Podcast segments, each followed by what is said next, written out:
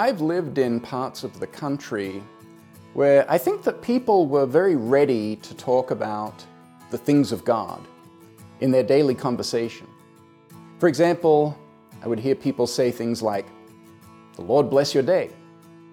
Or maybe somebody who was having a bad day would say something like, Well, God must be teaching me patience today. And I'd also heard, if somebody else was hurting, other people saying, Oh, I'm sorry to hear that. I'll keep you in my prayers. I think it's good to, to do this, to have the things of God sprinkled into our daily conversation. But for one reason, it, it uh, opens up opportunities to have a conversation with someone about the Lord.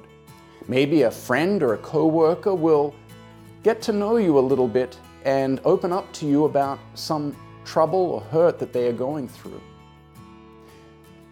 We are to be witnesses to our Lord Jesus.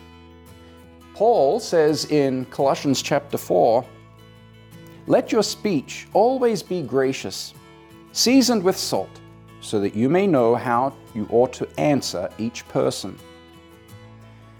We can be witnesses to Jesus with our words and our actions. We do not want to be false witnesses. We don't want to be hypocrites, and we certainly don't want to deny the Lord with our speech or our life.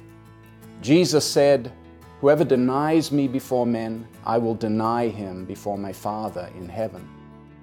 But Jesus also said, Whoever acknowledges me before men, I will acknowledge before my Father who is in heaven. Dear friends, we have the best message in the world. Jesus came to seek and to save the lost, including you. And at the cross, Jesus took your sins and guilt and all of the world's guilt and shame, and He paid for it with His blood. And on Easter Sunday, He showed with His resurrection that all who believe in Him will have life everlasting. Dear friends, we have a lot to celebrate. You are the salt of the earth. Amen. The goal of Peace Devotions is to share the peace of Jesus with the world. You can support our ministry by sharing these videos, praying for our pastors, and donating at els.org/donate.